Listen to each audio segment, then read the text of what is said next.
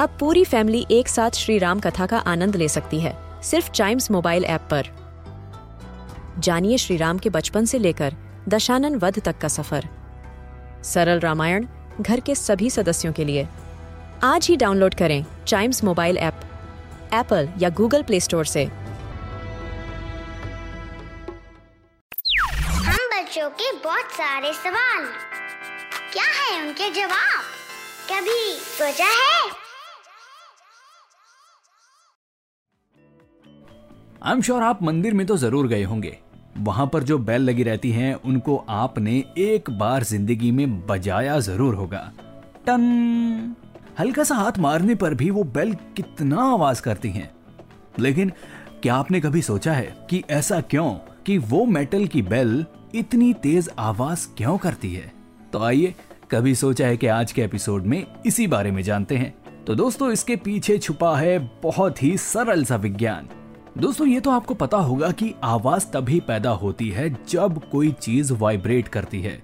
भले ही आपका गला हो या फिर किसी भी चीज़ की कोई सतह हो। जब उसके ऊपर कोई हलचल होती है और वाइब्रेशन पैदा होती है, तभी उससे कोई आवाज़ जनरेट होती है, जो हवा में तैरती हुई आपके कानों तक पहुँचती है।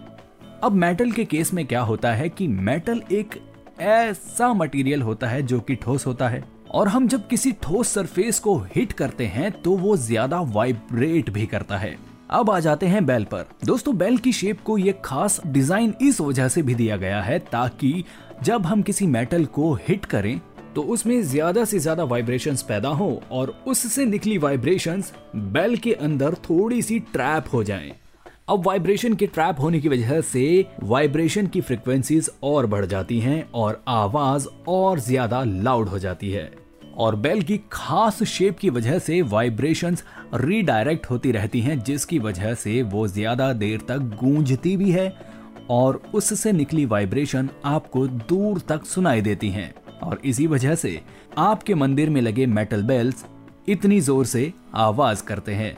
लेकिन जब आप किसी भी मेटल के ऊपर हाथ रख देते हैं और उसको बजाते हैं तो उसमें से आवाज़ ज़्यादा तेज नहीं निकलती, क्योंकि उससे पैदा होने वाली वाइब्रेशंस आपका हाथ अब्जॉर्ब कर लेता है और वो आवाज़ वहीं पर दब जाती है।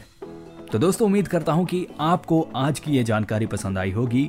ऐसी ही मज़ेदार जानकारी के लिए सुनिए कभी सोचा है कि और भी episodes and yes please do like share and subscribe to कभी सोचा है।